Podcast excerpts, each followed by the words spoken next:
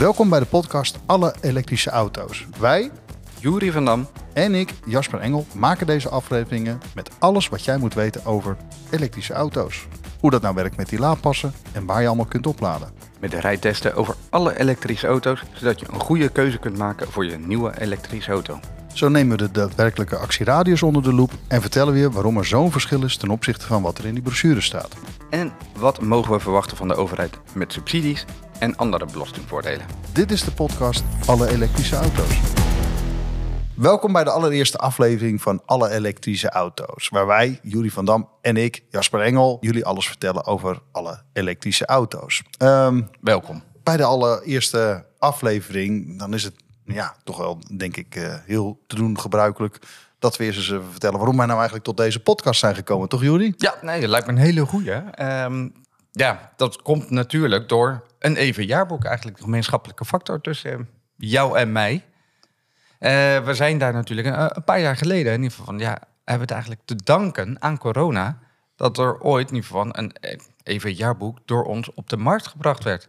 Want dat was toch bij jou thuis in Sint-Oederode? Ja, klopt. Toen zaten, we, toen zaten we in de tuin inderdaad. En toen hadden we gewoon zo eens een lijstje gemaakt. Ergens in 2017. eh, nou, dat zul je in de latere aflevering nog wel, eh, wel horen, beste luisteraar. Maar eh, in 2017 waren er geloof ik vijf elektrische auto's. Op een gegeven moment mochten we op anderhalve meter in de tuin van elkaar zitten. Het was een warme zomerdag. Hoeveel elektrische auto's zijn er nou eigenlijk? En goh, dat was de andere dan ook mensen weten er eigenlijk ook gewoon maar heel weinig van. En worden eigenlijk ook niet altijd even goed geïnformeerd in de showroom. Dat was eigenlijk wel min of meer onze grote gemeenschappelijke deler, toch? Ja. Maar wat zat ervoor nou? Want mensen weten nog helemaal niet wie jij bent. Jij bent autojournalist, Ja, toch? Ja, klopt. Eh, gewerkt inderdaad bij auto-importeurs, eh leasemaatschappijen. En eigenlijk de zakelijke markt. Zo ben ik een beetje met elektrische auto's in aanraking gekomen. Want ja, de zakelijke rijder was uit de eerste geholpen door de overheid... die met fiscale hand zeg maar, de zakelijke rijder le- richting elektrisch duwde. Eh, ben ik in aanraking gekomen met elektrische rijden. En daar was gewoon, nou was, daar is nog steeds heel veel vraag naar. Van, hoe zit dat nu eigenlijk? En nou ja, wat jij waarschijnlijk ook wel zou herkennen op verjaardagen. Het is een mooi praatje om over te hebben. En de oom die een brandstofauto rijdt, die heeft het hoogste woord over elektrische auto's. Maar enige fundering is soms ver te zoeken. Ja, verjaardagspraat, hè? dat is zeker ook wel een onderdeel. Gaan we ook nog eens een keertje over hebben, inderdaad, deze eh, podcast. Want eh, wat, wat belangrijk is, is ook wel dat als mensen eens een keertje op een verjaardag komen. En jij hebt bijvoorbeeld voor, eh nou, zelf rijd ik dan een Ford Mustang. En dan moet je altijd even bedenken van, goh, dan kom je op zo'n verjaardag. "Goh, Waarom heb je nou eigenlijk voor die Ford gekozen? En dat je dan toch een soort van een one-liner ontwikkelt van, nou, dat en dat en dat. Dus wat wil je nu eigenlijk dat mensen op die verjaardag komen te vertellen? Dus verjaardagspraat is een hele belangrijke. Maar jij als autojournalist en ik ging als... eh, nou, eh, docent en daarvoor eh, trainer. En daar weer voor was ik werkzaam bij een auto-importeur. Al sinds 2011 betrokken bij alles wat elektrisch is. Met een plug-in hybrid, zogezegd. Eigenlijk een hybride, een, een. De Opel Ampera was dat toen destijds. Moesten wij dus van alles leren over elektrische mobiliteit. En vanuit daaruit een vakgebied ontwikkeld ook wel. En dat doseer ik hier nu ook op de, op de IVA. Want wij zitten hier op de IVA Business School. En eh, hier leren ze ook alles over elektrische mobiliteit. Nou, daar eh, had ik al wat tijden wat, eh, wat training over ook wel. Dus wat was vooral mijn missie om automotive professionals, lees de verkoopadviseur, lees de leaseadviseur, om die te informeren ook. En wij kwamen samen in die tuin, kwamen op een gegeven moment tot de conclusie van volgens mij kunnen wij ook wel iets doen naar de consumenten. En ja, waar Rempel in, elk in mijn geval, Ja. ik was op dat moment nog geen docent. Ik was wel, ik had mijn eigen bedrijf, ik heb nog steeds mijn eigen bedrijf, maar hadden niet zo'n hele drukke agenda. Eh, goh, we kunnen allebei schrijven. Laten we dat Ja. gewoon eens doen. Ik maakte al lesmaterialen, lesboeken, lees. En jij schreef al van alles voor consumenten. Nou, als we dat dus bij elkaar gaan doen en we maken er een mooi boek van. Eh, en hoeveel boeken, een- hoe, hoeveel auto's hadden we ook alweer in 20? En voor mij het eerste jaar waren het 49 auto's. 49. Ja, ja. En, in ieder geval, en die combinatie is eigenlijk wel heel mooi. Want er staan niet alleen 49 auto's in. In ieder geval, jij bent natuurlijk voor het theoretische gedeelte leskundig materiaal. Inderdaad, in ieder geval dus de eerste pagina's in het jaarboek, dat is gewoon theorie. Waar moet je op letten? Eh, als je kiest voor een elektrische auto, hoe zit het nou met het opladen, het regenereren? En daarnaast eh, komen alle elektrische auto's. Van oké, welke zijn er nu allemaal? Nou, die hebben we allemaal gereden. En welke komen eraan? En ja, nu, een aantal jaren later, zitten we alweer op het. Of ja, we zijn bezig met het vierde boek voor personenauto's. Eh, en daar hebben we tussendoor ook nog even een, best even, eh, een bestelautoboek uitgebracht. Ja. Want daar was eigenlijk in het begin al heel veel vraag naar. Alleen ja, nog minder aanbod dan die 49 auto's die we hadden. Ja, en dat is helemaal natuurlijk in jouw straatje.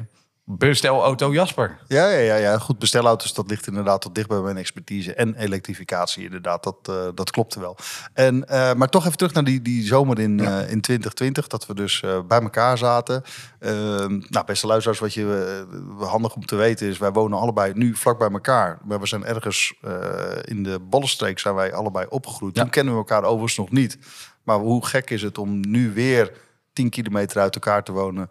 En dan uiteindelijk ook collega's te zijn. En vanuit daaruit is onze vriendschap ook ont, eh, ontstaan. En vanuit daaruit ja, nog verder die expertise. En gewoon dat krankzinnig gekke idee. Laten we eens een boek gaan doen. Want die zomer 2020, toen gingen we dus op een gegeven moment ook gewoon aan auto-importeurs. Allemaal in coronatijd. Hè. Het was allemaal nog oh, lockdowns. Of nou, lockdowns waren er toen net niet meer. Maar eh, op anderhalve meter afstand en allemaal dat soort dingen allemaal. Eh best auto-importeur. Dan hebben ze een PR-manager. Daar heb jij heel Ja. vaak een eh, contact ook mee. Wij gaan een boek schrijven. En dan met name die houding van... Oh ja, nou leuk. eh, laat maar eens Ja. een keertje zien. Ja, ik ben ja, heel leuk, geïnteresseerd als jullie dit af hebben. Hè. Zeker geen, geen, geen negatieve het- klank heb ik gehoord. Nee, stonden toen het allemaal boek er was- tegenover. De boek verscheen in, wa- wat was het, november 2020? Eh, Ja. Verscheen niet. Nou, toen heb jij echt een, volgens mij echt een, eh stampte jouw eh, mailbox zo'n beetje ook helemaal vol ook. Ja, nou, en het leuke was eigenlijk het jaarboek. Nou, oké, leuk. Je brengt een boek uit. Nou, iets wat niet gewoon is, een boek. Want het is een digitale tijdperk. Het is veel gemakkelijker in ieder geval om een website neer te zetten. En dan kom je daadwerkelijk met een fysiek boek. Ook echt persoonlijk aan iedereen uitgereikt. In ieder geval, kijk hier, alsjeblieft. Wow. Ja, en toen inderdaad maar, indruk maakte het. Dik papier wat we eh, gebruikten. Nog steeds gebruiken. Ehm, en ja, daarna, op het moment dat je dat, dat boek geschreven hebt, dan zeg je: hé, hey, wacht, dat is er helemaal nog niet. Zo'n boek, objectief, alle belangrijkste EV-informatie staat gewoon bovenin die je moet weten. Per auto, hè? Dus Per auto, Ja, ja, ja. inderdaad. Dat hebben wij dan gefilterd uit de prijslijsten, waar natuurlijk heel veel informatie in staat. Hebben wij gezegd: nee, alleen deze informatie is voor de EV-rijder van belang. Ehm, ja, en toen gingen ook automatisch inderdaad deuren veel gemakkelijker open. De WD-40 was in de scharnieren gespoten en ze vlogen bijna open. Toen konden we ineens ook echt alles heel makkelijk testen. Nee, we zetten Ja. er wel voor je klaar, inderdaad. Ja, Even voor de eerder tegen het ja. punt van: hey, hebben we nog wel genoeg tijd? Want ja, er komen steeds meer auto's aan. Even, even ook, eh, het, het EVA-boek heeft eigenlijk twee, eh, ja, twee gedeeltes zo gezegd. Hè. Alle autobeschrijvingen, dus alles wat je kunt kopen in dat jaar waarvoor die geschreven is. Nou, dat kan eigenlijk niet missen, want er staat heel groot voor op eh, 2021 of 2022. En daarvoor ook nog eens een keer alles waar je op moet letten. Dus eigenlijk al de vakkennis die eromheen zit. Eh, ik hou me vooral bezig met die vakkennis aan de voorkant. Jij hebt toen bijna al die autotesten heb jij toen allemaal zelf nog gedaan, want toen kon dat Ja. nog. Ja. Eh, inmiddels eh, is dat team iets vergroot. Ja, Eh, we zitten geloof- nu in ieder geval op ehm, mij vijf redacteuren. En die doen allemaal die autotesten ook. Ja, die helpen allemaal mee. En elk jaar in ieder geval maken we nieuwe foto's. Ehm, als er iets drastisch gewijzigd is, gaan we hem even opnieuw testen. Maar wel even complimenten ook voor alle redacteuren. Ze zijn ook allemaal EV gecertificeerd. Iets wat wij gewoon heel belangrijk vinden. Wat we ook hier op, in Driebergen gedaan hebben bij de IVA Business School. Van jongens, oké, eh, wil je redacteur bij ons worden? Heel goed. A, je moet goed kunnen schrijven. Maar B, je moet ook weten waar je het over hebt. Ja, ze hebben allemaal module 1 hebben ze doorlopen. Hè? Module 2, dat zal nog wel eens een keertje komen. Maar er is inderdaad hier een curriculum wat alles met EV-adviseurs wat te maken heeft. Module 1, 2 en 3. En de module 1 is voor wat een verkoopadviseur moet weten. Module 2, dat is wat een accountmanager wat Ja. moet weten. Er zit wat meer ook op kosten, fiscaliteiten. Fiscale aspecten gaan we hier zeker ook in deze podcast nog eh, behandelen ook. En dan module 3 is met name duurzaam mobiliteitsmanagement. Dus dan moet je echt zeg maar, een verandering in je organisatie. Als je nu nog ja, eh 100 eh, bestelauto's hebt met een dieselmotor. Dan, eh, en, en je moet gaan elektrificeren. Ja, hoe doe je dat dan? Nou, dat, daar konden we wel wat dan bij kijken. Dus los bovenop de vakkennis die je daar al over moet hebben, moet je dat ook nog eens een keertje weten. Dat is best Ja. wel wat. Ja. Inderdaad. En dat deze onderscheidt jongens- ook het jaarboek, moet ik ook eerlijk zeggen. In ieder geval, Maar ook de journalisten en de redacteuren die eraan meewerken. Ja. Ehm, Want ze hadden allemaal een Ja. hele dikke voldoende. Dus is Ja, echt, eh, dikke negens hadden ze. nog net Dus- geen tien, hè? Dus, Nee, nee, dat geen met echt de tien. eh, het petje afgehoord. Nee, keurig gedaan, maar dan weet je ook het verschil in het niveau van... oké, ehm, een auto die heeft een eenfase lader met 7,4 kilowatt. Eh, wat betekent dat in de praktijk? Nou, bij je huisaansluiting is het 3,7, 15% laadverlies. Ehm, en dan zit je allemaal een beetje te puzzelen, zeg maar. En dan weet je, dan kun je de cijfers eigenlijk uit de brochure... kunnen ze dan op waarde kunnen die schatten. En wat betekent dat in de praktijk? Eh, en kunnen wij daardoor met het jaarboek, mag ik ook wel zeggen... betere informatie geven dan ja, eigenlijk in de markt wel een beetje gebruikelijk is. Niet voor de, de cowboys van deze wereld. Of, ja, eh, er wordt vaak veel informatie in showrooms gegeven... ehm, waarvan je kunt zeggen, hey, klopt dat nou wel helemaal? Nou, dat is, ik heb er zelf nog een mooi voorbeeld van. Mijn schoonvader die kocht een hybrid, een elektrische auto. Ik zeg niet dat het niet klopt, maar een verkoopadviseur had bijvoorbeeld wel moeten adviseren. Eh, misschien wel leuk om heel eventjes Ja. dat kort dat verhaal eventjes te vertellen. Eh, een plug-in hybrid had hij. Plug-in Ja. hybrid. Ja, eh, een Volvo, dat zeg ik ook bij de welke dealer, dat is niet zo heel erg Nee, relevant. verkoper ook niet noemen? Nee, nee, nee, dat is niet zo heel erg Verstandig. Nee, dat gaan we niet doen. Ehm, en het is eigenlijk nog niet eens, je kunt het hem nog niet eens heel erg kwalijk weten. Als je die vakkennis niet hebt, dan wordt het ineens een hele lastige. Dus wat gebeurde er? Hij, eh, eh, mijn schoonvader die, die, die, die schaft zo'n eh, zo'n Volvo aan.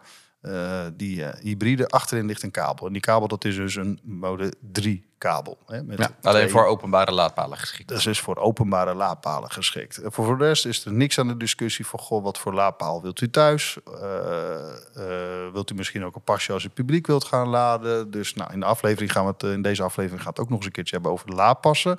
Eh de komende afleveringen, ik geloof dat dat aflevering 3 is. Ehm, die komt er dan nog bij. Ja, klopt. Eh, maar goed, laadpas niet besproken. Laadpaal is niet besproken. De juiste kabel is niet besproken. Dus wat doet mijn schoonvader? Hij rijdt naar, eh, eh, naar huis toe. Ja, en op een gegeven moment daar kan hij dus niet laden, want daar heeft hij alleen een stopcontact. Nou, er is die kabel die er in die kofferbak lag, die is er dus niet geschikt voor. Nee. Nou, dat is natuurlijk balen. En publiek laden kon die ook niet. Dus resultaat was, hij stond thuis en hij kon en niet thuis laden en niet publiek laden, omdat hij ook geen laadpaal, sorry, geen laadpas had. Ja, en als je dan op een gegeven moment te horen krijgt van je moet nog even zo'n kabel aanschaffen voor thuis en dat kost nog, wat is het, 400 euro. Ja, als je dat dan achteraf hoort, dan is dat wel een teleurstelling. Terwijl ze, het is zo'n ontzettend mooi werk. Over Volvo gaan we straks nog wel even Ja. wat verder Ja. hebben, want Met wat ze hebben is echt 740, fantastisch. Ja, echt supergoed. Dus vakkennis is essentieel. En die vakkennis die proberen wij nu nou, enerzijds natuurlijk over te brengen aan de verkoopadviseurs en onze redacteuren. Maar het boek is vooral bedoeld voor consumenten. Toch? Ja, ja, Ja. absoluut. Ehm, en de podcastniveau helpt daarbij ook weer in ieder geval om gewoon die informatie goed te kunnen delen met iedereen. Van eh, ja, laadpassen, snel laden, fiscaliteiten. ehm, motorfietsen gaan we het ook nog even over hebben. Dat is ook een aflevering. Ja, Het hele spectrum eh pakken we gewoon en nou, hebben we het hele spectrum gehad. Dan bedenken we zelf een nieuw spectrum eh, wat we allemaal gaan behandelen. De, Maar- de- met, met deze podcast Ja. gaan we natuurlijk vooral ook echt interviews afnemen. Nu zitten wij Ja. een keertje... Eigenlijk is dit waarschijnlijk de enige eh, aflevering dat we met elkaar zitten. Er zit nog geen gast bij, maar we proberen eigenlijk altijd de gast uit te nodigen. Of we hebben altijd de gast. eh zij het van een merk, eh, een automerk. Net moest ik eventjes niche en toen zei hij, ja, dat merk ken ik ook. En dat bleek dan... Ja. dat is dan... eh, maar dat is als je daarmee gereden hebt. En dat hebben wij dus gedaan. Ja, eh, zo'n onwijs mooie auto is dat. Ja, nee, Maar- goede afwerking. wat, Oh, is, het, sorry, ver- ja, wat een- is het verhaal erachter in elk geval? Dat is toch wel het, heel, eh, het meest bijzondere. Ehm, Ja, en Terug- komt dan even in de podcast van eh, de Chinese automerken die in opkomst eh, zijn. ja, ja, ja, de opkomst van die Chinese merken. Eh, misschien willen we ook nog eens een keertje over met iemand in gesprek met, met Volvo. Ook over die, die nieuwe EX30. Dat, Jij hebt hem al, je hebt al kennis met die auto gemaakt. Dus Ja. ik wil daar straks zeker ook nog veel meer over horen. Ook wel. Ik denk onze luisteraars ook wel. Want ik denk dat dat toch wel de knaller van, eh, van Volvo gaat zijn. En ook van misschien wel van heel autorijdend Nederland. Dat we die heel veel op de weg gaan zien. Klein tipje al van de sluier. In ieder geval, ik snap niet dat ze hem zo goedkoop gemaakt hebben. Maar oké, daar gaan we het straks even eh, En er verder zit, over zit nog subsidie op ook, hè? Dus je krijgt nog... ja. hoe- Hoeveel was het ook? alweer? 2950 euro. 2950 Ja, euro. als je hem dit bestelt, nu eh, dit jaar bestellen. Want het gaat even om de besteldatum. En daar hebben we een klein voordeeltje. Als we even naar de fiscaliteit gaan bekijken. In ieder geval de SEP-subsidie voor particulieren. 2950 is dat. Eh, dat potje is normaal. Nee, het is nu zeg maar zomer 2023. Zou dat potje al helemaal op zijn. Ja. Alleen dat potje dat is nu nog niet op. Eh, het is gecalculeerd eh, dat die tot en met eind van het jaar is de verwachting dat dat potje door zal lopen en dat die dan pas op is. Dus je, als je nu je order inlegt voor welke elektrische auto en die wordt pas volgend jaar ergens geleverd, dan krijg je die 2950.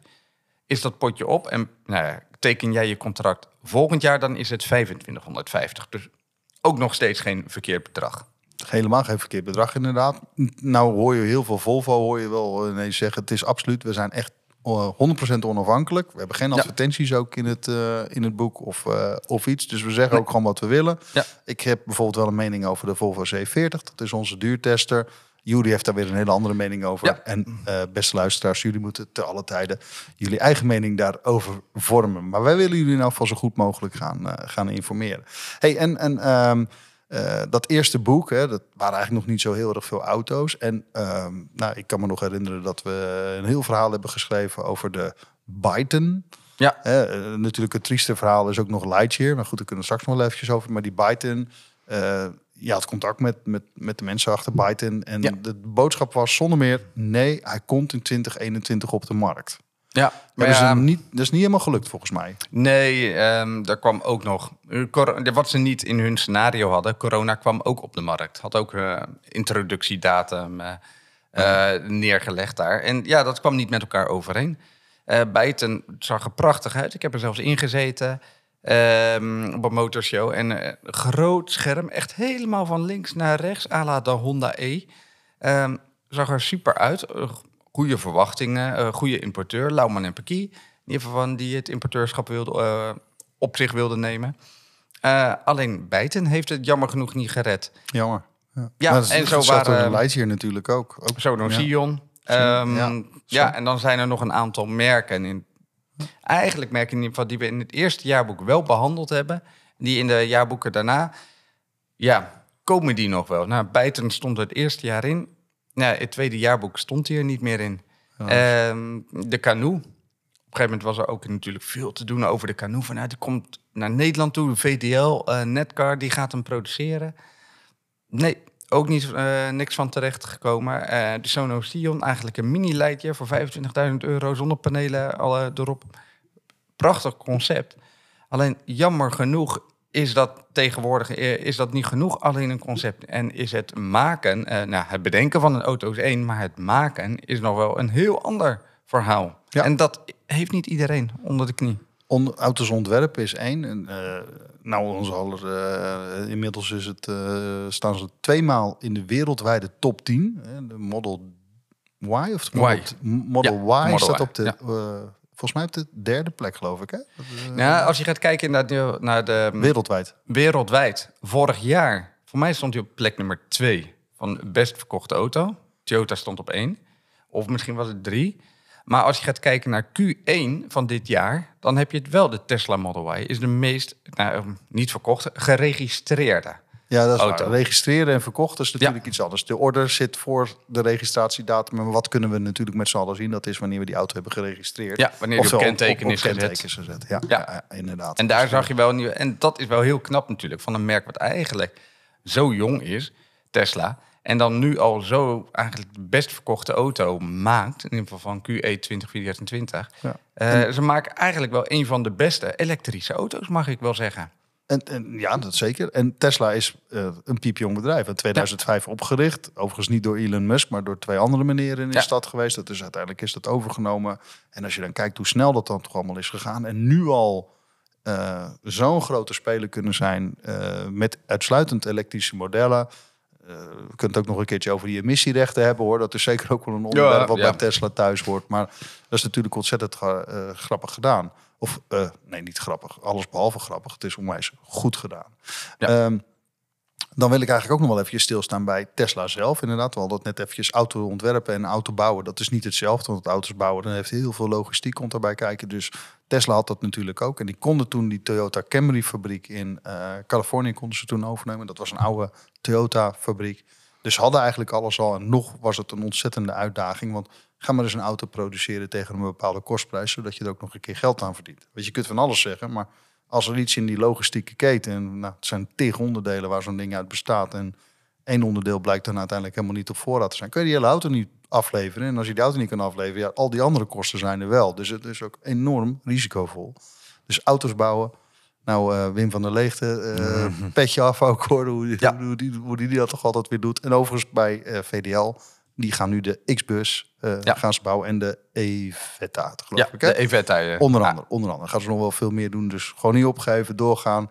Maar de toekomst die is wel degelijk elektrisch. Dat, Ja. eh, dat is zonder meer waar. Ja, en, ik, eh, en kijk daar gewoon, Google daar gewoon even op. Die X-bus ziet er gewoon hartstikke leuk uit. Beetje boxy, echt design met, met vrolijke oogjes. Ja. En die Evetta is een beetje ja, de BMW Isetta van vroeger. Die Eh, alleen echt volledig elektrisch. En met ehm, ja, een koelkastdeur aan de voorkant die open gaat, net à la smeg. Ehm, en ja, daar stap je in. Zo'n Amerikaanse koelkastdeur, ja. Ja, en een stuurkolom die dan meescharniert. Heb je een bankje waar je op zit. eh. Ja.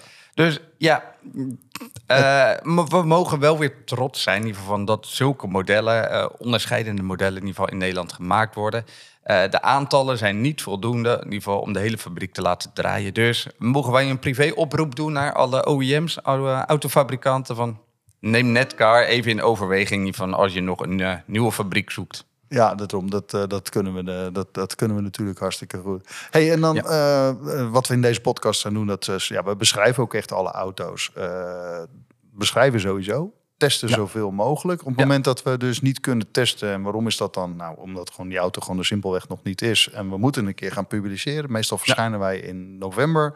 eh, vlak voordat het jaar overgaat. Dus eh, verschijnen wij met het boek. Ja, En, als je een dan heel, in december een auto beschikbaar hebt, dan zit die in een jaar later pas in het eerste boek als rijtest. Dus we moeten ergens natuurlijk wel een streep trekken ook wel. En je kunt niet met alles rijden. Hè? Dat, dat lukt er gewoon niet. Niet dat wij dit niet willen, niet dat wij dat ook niet kunnen, maar gewoon omdat die auto er simpelweg niet is, toch? Nee, Wat doen we dan? klopt. Nou ja, dan gaan we hem beschrijven. Dan hebben we een, onder de loepje. Dan noemen we het een onder de loep. Hè? Eigenlijk wat we afgelopen jaar al met de Volvo E, of hebben we het weer over Volvo, Ja. met de EX90 gedaan hebben. Eh, die informatie was net op tijd klaar om hem mee te nemen in het jaarboek. Ehm, en dit jaar zal dat eh, de EX30 zijn. Ehm, waarom nog een beschrijving? Nou, ja, omdat die Volvo in oktober, november, zullen vermoedelijk pas de introducties, de rijtesten zijn voor de journalisten. Eh, december, in ieder geval van eind van het jaar, in ieder geval voor eh, de particulieren. En dan wordt hij heel lekker. Begin volgend jaar ergens wordt hij geleverd. Eh, vanaf Q1 al, dus hopelijk gelijk al in januari. Want dat is me toch een auto hoor.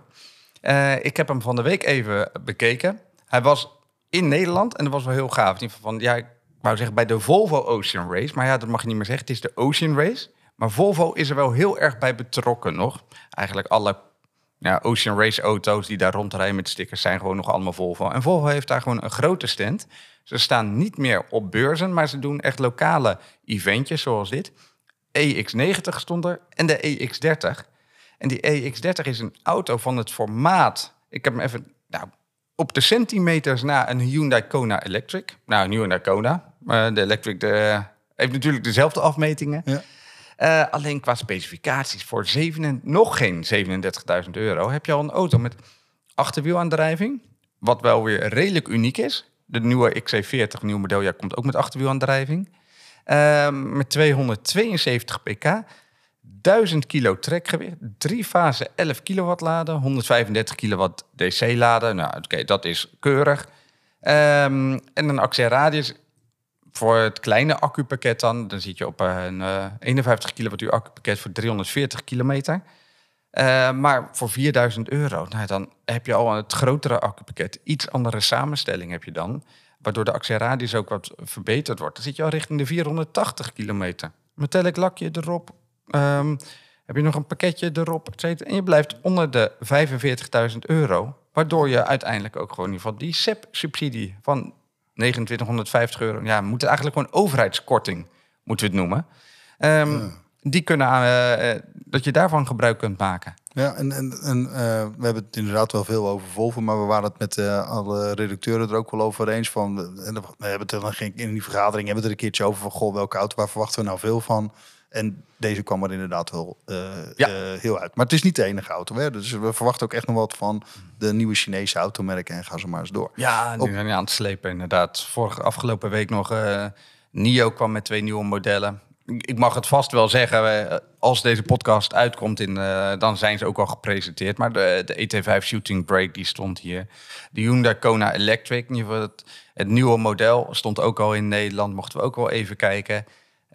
Ja, als EV jaarboek word je nu gewoon als eerste uitgenodigd. In ieder geval van omdat wij gewoon onze klanten, nou ja, onze lezers, heel snel willen informeren. Ja, we hebben inmiddels een hele trouwe groep aan, uh, aan lezers inderdaad. En dat boek is gewoon te kopen via bol.com of via alle online uh, platformen. Of gewoon www.evenjaarboek.nl. En natuurlijk ook gewoon bij, bij ons. Ja hoor, vinden we hartstikke leuk als je dat, uh, ja. hartstikke leuk als je dat doet. Hey, en, en um, uh, wat wij dus ook in dat, uh, datzelfde EVA-boek ook doen, is bijvoorbeeld ook dat we proberen de mensen zoveel mogelijk mee te nemen in de theorie. Dus daar wil ik heel veel kort bij ja. stilstaan. Want de meest belangrijke vraag die wij wel krijgen als het om elektrische auto's is: hoe zit dat nou met die actieradius? Ja. Uh, hoe ver kun je daarmee rijden? Hoe ver kun je ermee rijden? En, en waarom klopt er wat ze in die boekjes doen, die, die, die WLTP, hè, dat is die standaard te testcyclus is dat. Waarom haalt hij dat nou niet? En dan is eigenlijk altijd mijn standaard antwoord, nou beste potentiële EV-rijder. Uh, die actieradius die bepaal je zelf. En om ja. dat toch eventjes kort te illustreren, ik wil er toch heel eventjes kort bij, uh, bij stilstaan. Je hebt een accu en, en, de capaciteit van die accu die drukken we uit in kilowattuur. Ja, nou, om een bepaalde snelheid te gaan uh, te rijden, heb je een vermogen nodig. En dat vermogen dat drukken we weer uit in kilowatt. Nou, als je bijvoorbeeld 100 km per uur wilt rijden, heb je nodig eh, gemiddeld zo'n 20 kilowatt. Dan heb je trouwens wel een flinke auto, heb je dan wel. Maar goed, 20 kilowatt, dat kun je dus gewoon gaan rijden. Dan rij je 100 km per uur. Als jij een uur lang 100 km per uur rijdt, heb je dus 20 kilowattuur. En als je dus twee uur hebt gereden, heb je dus 40 kilowattuur verbruikt. En dan heb je dus een afstand, twee keer 200 kilometer. 200 kilometer heb je dus gereden. Misschien ga ik een klein beetje te snel voor de luisteraars. Maar waar ik nou eigenlijk naartoe wil is, omdat je dat rijbereik helemaal zelf bepaalt. Als je in plaats van 100 km per uur 130 km per uur gaat rijden. Wat gebeurt er dan namelijk? Dan is het niet, oh, dat is 30% harder, dus 30% meer vermogen nodig. Nou, dan kom ik even ver. Nee, dan heb je bijna dubbel aan vermogen nodig. Dus hoe sneller je wilt gaan rijden, ja, eigenlijk loopt er, er zit een hele progressieve lijn zit daarin aan het vermogen wat je nodig hebt. Dus diezelfde auto, in plaats van 100, 120 km per uur of 130 km per uur gaan rijden, dan heb je ineens 35 kilowatt nodig. Dan ga je natuurlijk wel harder, maar op het moment dat jij dan twee uur hebt gereden, dan heb je als je 35 kilowatt aan vermogen nodig hebt, blijf even met me meerekenen, beste luisteraars. Het gaat misschien een beetje snel. Dan heb je twee uur rijden, heb je 70 kilowattuur aan energie nodig. En dan heb je 260 kilometer afgelegd. Dus je bepaalt ontzettend veel zelf. Daar komen ook de termen, en die hebben we ook in het boek allemaal behandeld. Hypermilen en de carrosserie, die doet er ontzettend veel aan. Maar ook bijvoorbeeld hoe warm je de kachel zet. Nou, dat doen we nu niet, want het is nu inmiddels dus 30 graden geloof ik buiten. Dus kachels zijn uit. Airconditionings verbruiken overigens veel minder energie dan een verwarming. Uh, er is nog ontzettend veel over elektrisch rijden te leren. Ja. Allemaal aspecten waar een brandstofauto helemaal niet aan toekomt. En ja. zo hebben we dat ook in ja. onze duurtesten. Ja. Want jij nee, rijdt al een klopt. hele tijd met een Volvo C40. Ja, met nee, voorwielaandrijving. Want dat hele verhaal, zeg maar, wat jij zei in ieder geval van even leuk om een klein stukje erop aan te haken. In ieder geval van even het dilemma waar ik ooit mee zat. En dat sluit bij jouw verhaal aan. Moet je, uh, om sneller thuis te zijn, moet je nu harder gaan rijden? Of moet je langzamer gaan rijden? Um, waardoor je minder verbruikt en dat je moet laden. Zoals ik met de Mazda MX-30. Dat we een keer ook als uh, duurtester. Um, S'nachts vanuit Noordwijkerhout naar Uden, naar een kleine 150 kilometer. Nou, dat haalt hij niet in één keer. In ieder geval niet met, uh, ja, de accu was niet helemaal vol. Uh, hij haalt het uh, met de volle accu wel. Maar ja, ik denk, ja, s'nachts, ik ga het gewoon even puzzelen. En dan kom je er inderdaad achter. Inderdaad, nee, je moet langzamer rijden. Het liefst adaptive cruise control achter een vrachtwagen. Je verbruik verlagen, waardoor je uiteindelijk later maar hoeft te laden. Dus die tip wil ik even meegeven inderdaad. Ga niet jakkeren, hou gewoon lekker rustig. Um, voor het hoofd koel. En dan blijft je accu inderdaad uh, je beste vriend. En die zorgt dan voor de grootste actieradius. Was dat niet dezelfde auto waarmee jij mee naar Frankfurt bent gereden? Ja, en waar ik over een uh, ritje van Uden naar Frankfurt. Oh nee, nee van Frankfurt naar Uden. Wat, terug, terug, terug niet ja, gepland, op de heenweg ja, had ik het goed gepland. En de juiste snelweg. En ik overal snelladers. En, ja, en die Oké, okay, hij, hij kan een, uh, zeg een 40 kilowatt uh, kan hij snel laden. Dus nou, heel snel gaat het niet. Maar ik kwam maar keurig. Maar op de terugweg, met het gevoel van... oké, op de snelweg genoeg laders overal. Uh, ik hoef me niet voor te bereiden. ik heb acht uur gedaan, over een, gewoon een hele werkdag gedaan... over het ritje Frankfurt-Uden. Geen snelladers te bekennen. Eh, kom je bij laders in Duitsland. Geen pasjes, in ieder geval van, die werkte ik. Eh, pasje die aan de sleutelbos hing. Reservepasjes die ik altijd bij me heb. Werkte allemaal niet. Nou, oké, dat was echt een, um, een ja, maar een helse onderneming met de geknepen billen. Inderdaad, zat ik echt inderdaad onder de 0%. Onder de 0%. En, en dan even Ja. voor de luisteraars, een eh, Mazda eh, M- MX-30. Ja, Ik MX-30, moet jou ja. even helpen. Die heeft een eh, ontzettend leuke auto van die leuke achterdeuren. Die ook uit dus die... eh, de Suicide Door, zo mag je het eigenlijk niet noemen, maar Nee. die Rolls Royce ook heeft. En de BMW i3, de Mazda RX. RX Ja, 8. Ja, die heeft hij ook. Maar het is super gaaf. Alleen heeft een hele kleine accu. En Mazda zegt nee, dat is in 35 principe kilowattuur. 35 kilowattuur. Nou, we hadden het net even gezegd. Dus eigenlijk als je 100 km per uur haalt... en je hebt een verbruik van 20 kilowatt... of je hebt een vermogen nodig van 20 kilowatt... dan red je nog net geen 200 kilometer mee. Dat was volgens mij ook de praktijk. Van Uden Ja. naar Frankfurt is pakken bij 350 kilometer, toch? Ja, En je had een heel Klopt. avontuur. In Ja. Wat ik me ook Maar- nog kan herinneren, eh, Juri, dat is toen, wij, eh, toen jij die Airways mee had. Nou, we gaan het nog een keer over al die. Chinese merken hebben. Airways is ook echt een, een, een Chinese automerk. Een ontzettend mooie auto. ja. En dan geeft keurig netjes het rijbereik aan. Totdat. Ja, totdat je onder de totdat 10 of 20 kilometer eh actieradius komt. Je gaat op een gegeven moment ga je kijken, oké, ik moet nog zoveel kilometer rijden voordat ik thuis ben. Oh, ehm, via je navigatiesysteem en je ziet dan ook nog eens je actieradius in beeld. Dat moet lukken. Ehm, en op een gegeven moment zie je dat die verhouding een beetje scheef gaat. Van, hé, hey, wacht, mijn actieradius gaat sneller dan eh, naar beneden dan de kilometers die ik afleg Nog moet afleggen, toch? nog moet afleggen Ja, ja. om thuis Ja. te kunnen komen. Dus het, ik hou minder kilometers over als ik thuis kom. En eh, dan heb je ook nog eens dat die onder de 20 kilometer... dat hij dan op een gegeven moment niet meer aangeeft wat je actieradius is. Er komen gewoon twee streepjes in beeld. Ja, en dan kun je dus eh, helemaal niet meer gaan rekenen. En toen had ik het geluk dat jij toen met eh, de Mercedes EQC achter me reed. Ja. Jasper, ik ben nu bij Veghel. Het volgende dorp is Uden. Maar ik durf het niet aan. Rij even achter me aan. Ja. Of hoe eh, gingen we het doen? Ja, wel En wil je mij eventjes ehm, keurig thuis afzetten? Want Ja. nou, uiteindelijk hebben we het dus wel gered. Maar dat zie je ook maar weer. En dat is wel een leuk sprongetje naar onze huidige duurtesten, de Volvo C40. Die had in het begin, in zijn instrumentarium, had hij ook nog geen ehm actieradius niet, aanduiding. niet in kilometers, hè? Nee, een percent- percentage, net als percentage. op je, nou, dat is op mijn telefoon.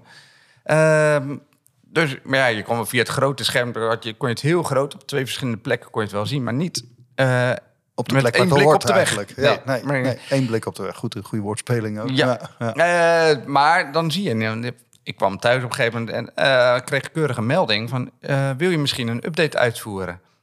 Nou ja, is goed. Inderdaad, in ieder geval van 2.7 naar 2.9 eh, was dat softwareversie. Ehm, je bent hem wel anderhalf uur, mag je hem even niet gebruiken. Oké, ik wacht even totdat ik thuis ben, s'avonds laat, en dan voer ik hem uit. Ehm, een nachtje slapen, en wat denk je de volgende ochtend? Ik zag ineens mijn actieradius in beeld. In, het, in het scherm waar In- het eigenlijk hoort dan. Ja, hè? in een scherm, recht voor mijn neus, onder de kilometer. Eh, Niet het grote middenscherm, maar het scherm voor het stuur, zo gezegd. nee, het grote scherm in ieder geval, van, dat, eh, dat bleef behouden. Ja. In ieder geval, daar stond het ook nog steeds. Maar ze hadden dat gewoon toegevoegd. Eigenlijk hetzelfde ook met eh, jouw Ford Mustang. Die heeft op een gegeven moment ook een update gekregen. Dat die natuurlijk... jij kreeg een blauw en een groen bliksemschichtje in beeld, hè? Die heb ik nu.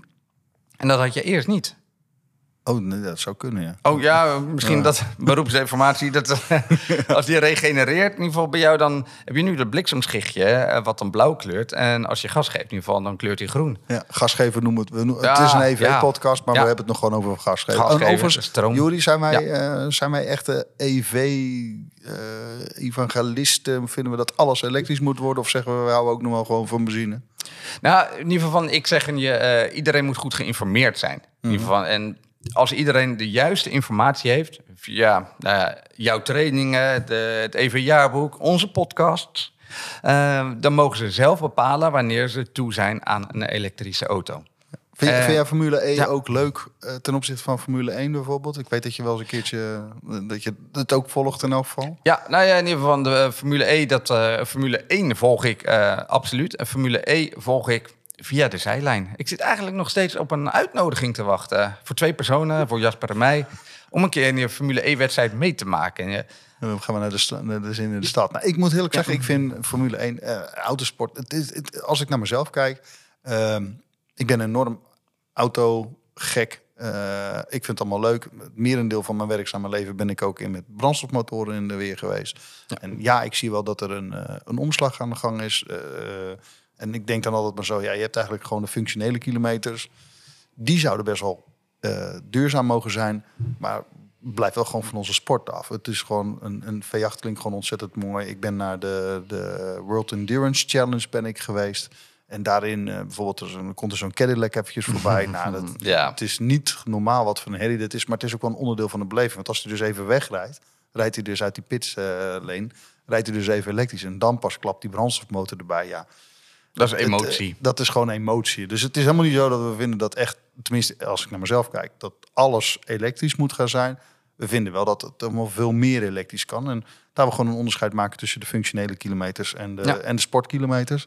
En je Nou. ziet het ook in ieder geval van dat Porsche zegt nu, oké, we zijn heel veel elektrisch. We hebben de Taycan, de, de Cayenne die wordt volledig elektrisch. Boxster zijn ze mee aan het testen. Die zijn al... eh, maar kan toch ook, geloof ik? Of, eh? Ehm, ja, zijn, die is ook al gespot. Ehm, maar nu zeggen ze wel, de 911, nee. Die wordt niet volledig elektrisch. Maar ze sluiten een tussen, een hybride, letterlijk hybride tussenvorm, sluiten ze niet uit. Nou, dan kan je ze wel aan Porsche toevertrouwen dat Ja. het eh, toch iets, eh, dat ze iets neer gaan zetten. wat- En niet net zo goed. Nee, nee, want dan is het niet Porsche. Nee, Het moet altijd beter. beter. Besser, Ja, op zijn Duits natuurlijk. Ja, ja, inderdaad. hey, maar Ja, jij, ja. jij rijdt natuurlijk de duurtesten. Dat is die Volvo C40. Ik heb er zelf ook mee gereden. Ja, nee, daarom ieder geval. Je zegt, ik rijd de duurtester. Nee, ja.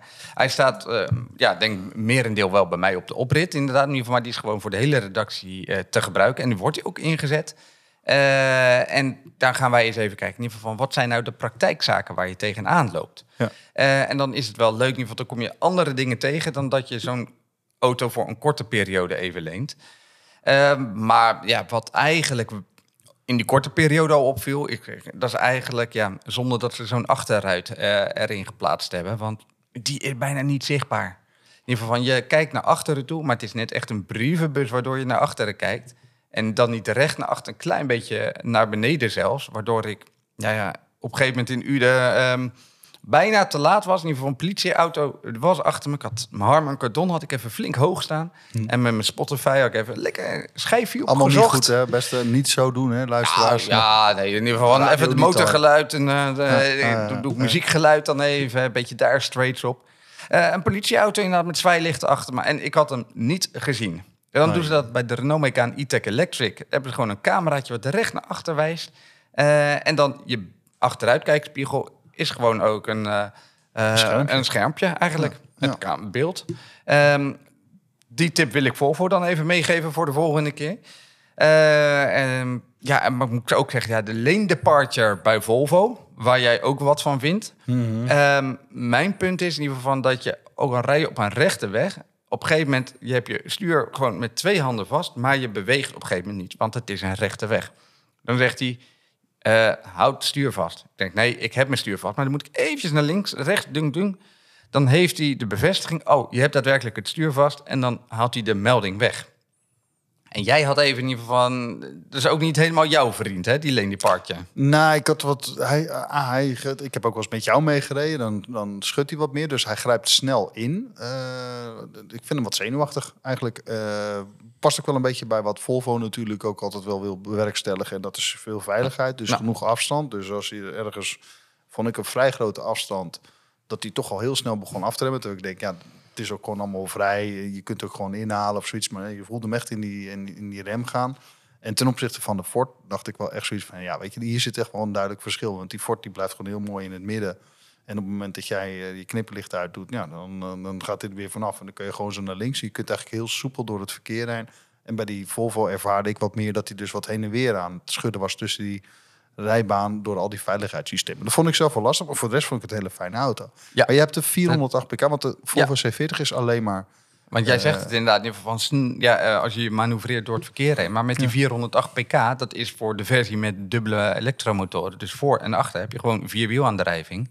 Ja. Ehm, als je voor dit moment of voor een occasion XC40 of een C40 gaat, die een enkele motor heeft, dan heb je de voorwielaandrijving. En daar heeft Volvo wel een hele kentering ingemaakt. In ieder geval dat ze zeggen, nou, het nieuwe modeljaar, dat is modeljaar eh, 24, het wordt eind van het jaar wordt geleverd.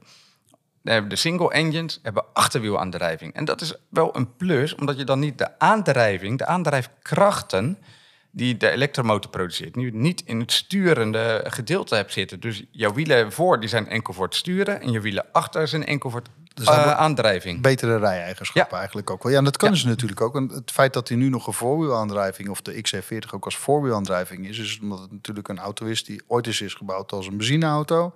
En vervolgens is die dus aangepast. Dat is supergoed gelukt. Dat doen meerdere merken. Er is helemaal niks mis mee. Nee. Maar als we het helemaal vanaf een blanco vel papier mogen doen...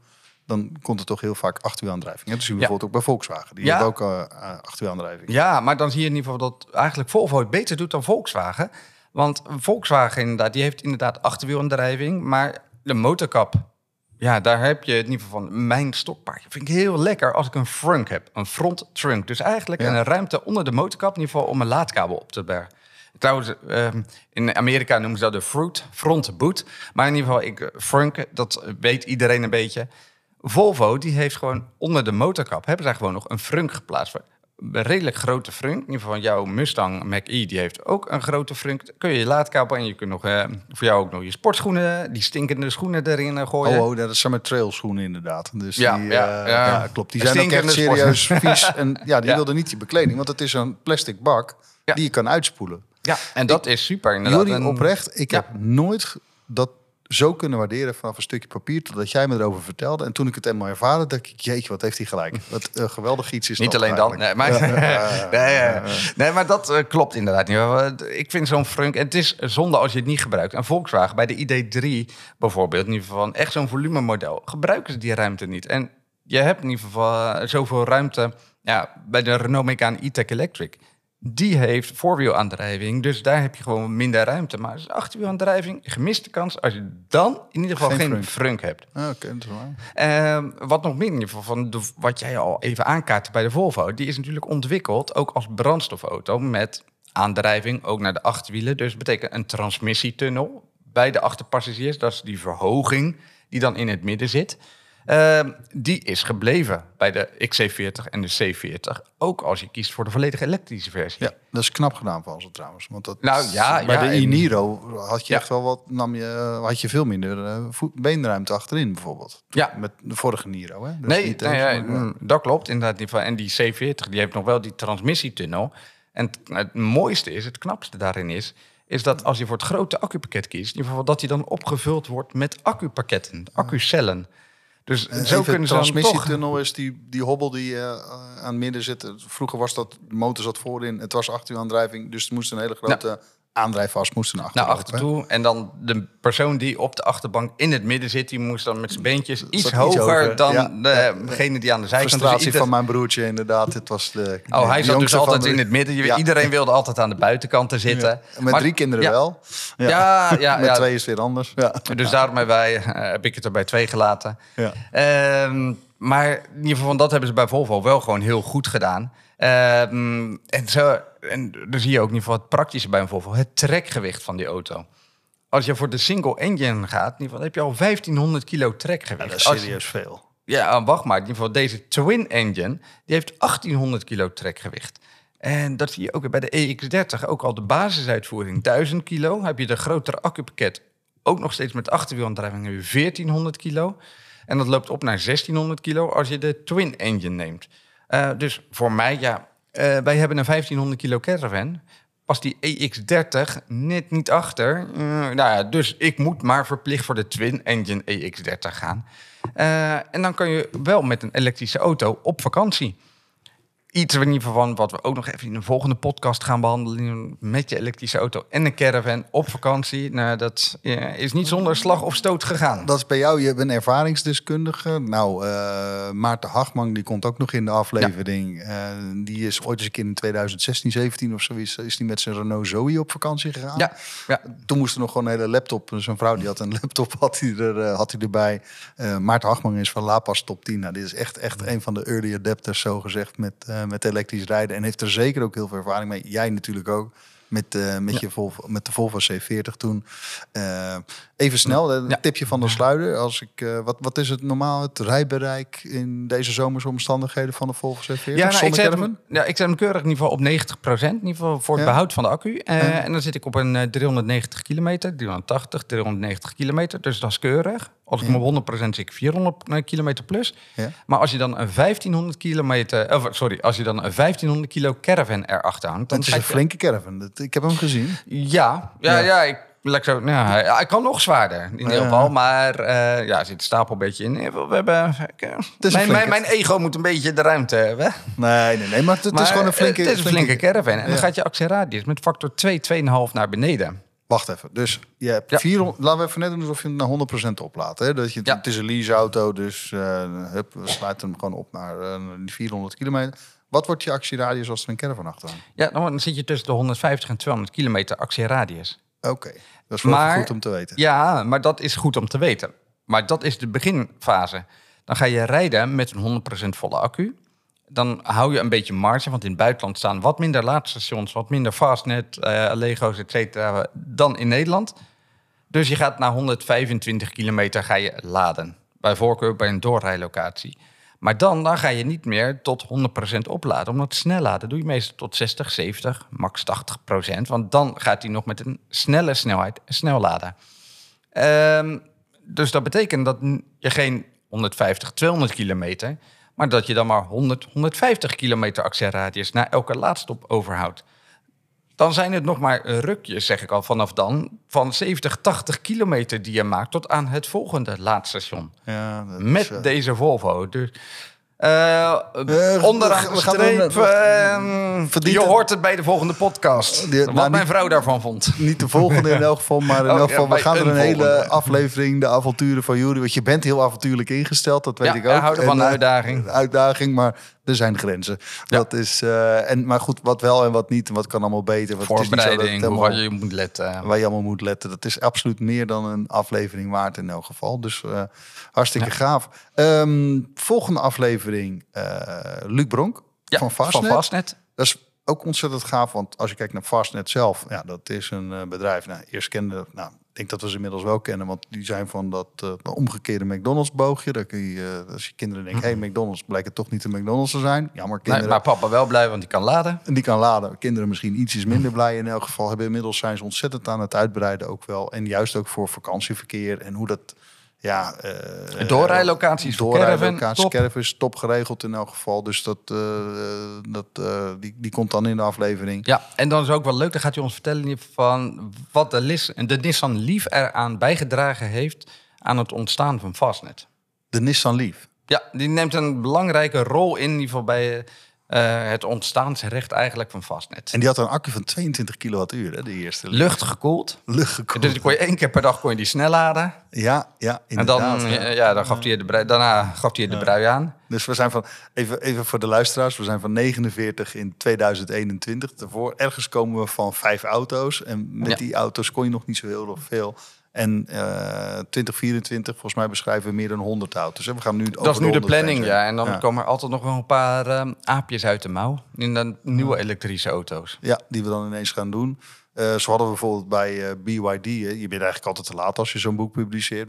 Ja. Was het BYD? Die hadden op een gegeven moment over het dealerbedrijf. Die hadden in november hadden ze een dealer, dealernetwerk aangekondigd. Goed, wij zaten net ervoor met publiceren. Dus wij Ja. moesten helaas verwoorden dat er geen dealernetwerk was. Nou, die is er wel degelijk hoor. Ja, nee, eh, absoluut. absoluut ieder geval. En dat is met een hardcopy jaarboek wat geleverd wordt voor de feestdagen. Ehm, dan zit je aan een bepaald momentum. Daarom hebben we natuurlijk wel nu de compleet nieuwe website. Jongens, hebben we gewoon elke dag het laatste autonieuws. Eh uiteraard alleen maar volledige elektrische auto's. Zodat je ook het hele jaar door op de hoogte kan blijven. Ja, zo is het inderdaad. Nou, kan ik me ook voorstellen dat er nog wel wat eh, luisteraarsvragen zijn. Nou, die willen we ook zeker ook in Ja. alle de shows gaan, eh, gaan behandelen in de volgende aflevering. Of misschien moet juist die expert van, eh van Fastnet of, of iemand dat gaan beantwoorden ook. Stuur dan een mailtje naar uh, redactie.ev-jaarboek.nl.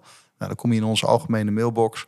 En dan eh, proberen we, we, we lezen sowieso alle vragen ook, maar we proberen dan ook wat lezersvragen of luisteraarsvragen. Lezersvragen.